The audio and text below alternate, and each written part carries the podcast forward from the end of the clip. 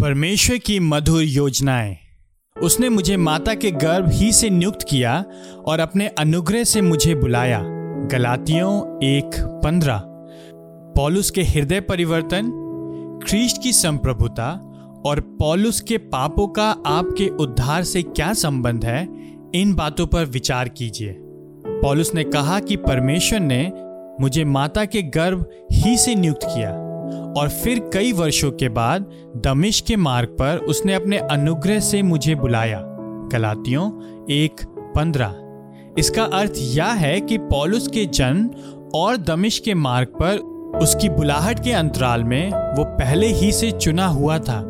किंतु अभी तक बुलाया नहीं गया, परमेश्वर का साधन था। पेटों के काम नौ पंद्रह और बाईस चौदह। इसका अर्थ यह है कि पॉलुस यद्यपि परमेश्वर द्वारा चुना हुआ तथा शीघ्र ही एक क्रिस्टीय सुसमाचार प्रचारक बनने पर था तो भी वह लोगों पर प्रहार कर रहा था बंदी गृह में डाल रहा था और हत्या कर रहा था।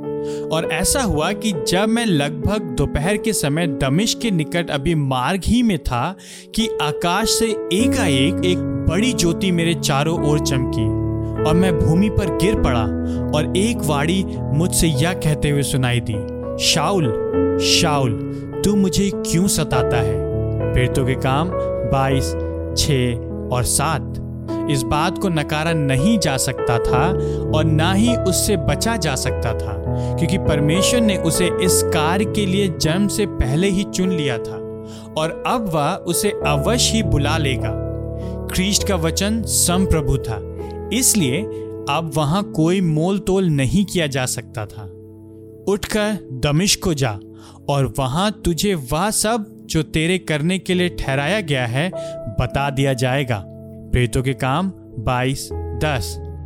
ऐसा नहीं था कि परमेश्वर द्वारा पॉलुस को बचाने के दशकों के निरर्थक प्रयासों के पश्चात दमिश्क में पॉलुस ने अंततः तथा स्वेच्छा से क्रीस्ट की अधीनता को स्वीकारा। नहीं परमेश्वर ने उसे चुनने का समय, उसके जन्म से पहले और उसे बुलाने का समय दमिश के मार्ग पर निर्धारित कर रखा था। परमेश्वर ने बुलाया और बुलाहट ने अधीनता को उत्पन्न किया। तो परमेश्वर ने पॉलुस के जन्म और उसकी बुलाहट के अंतराल में जिन पापों की अनुमति दी थी, वे अंततः उसकी योजना का ही भाग थे, क्योंकि वह पॉलुस को पहले भी बुलाहट दे सकता था। क्या हम जानते हैं कि ऐसे पापों के लिए क्या योजना रही होगी?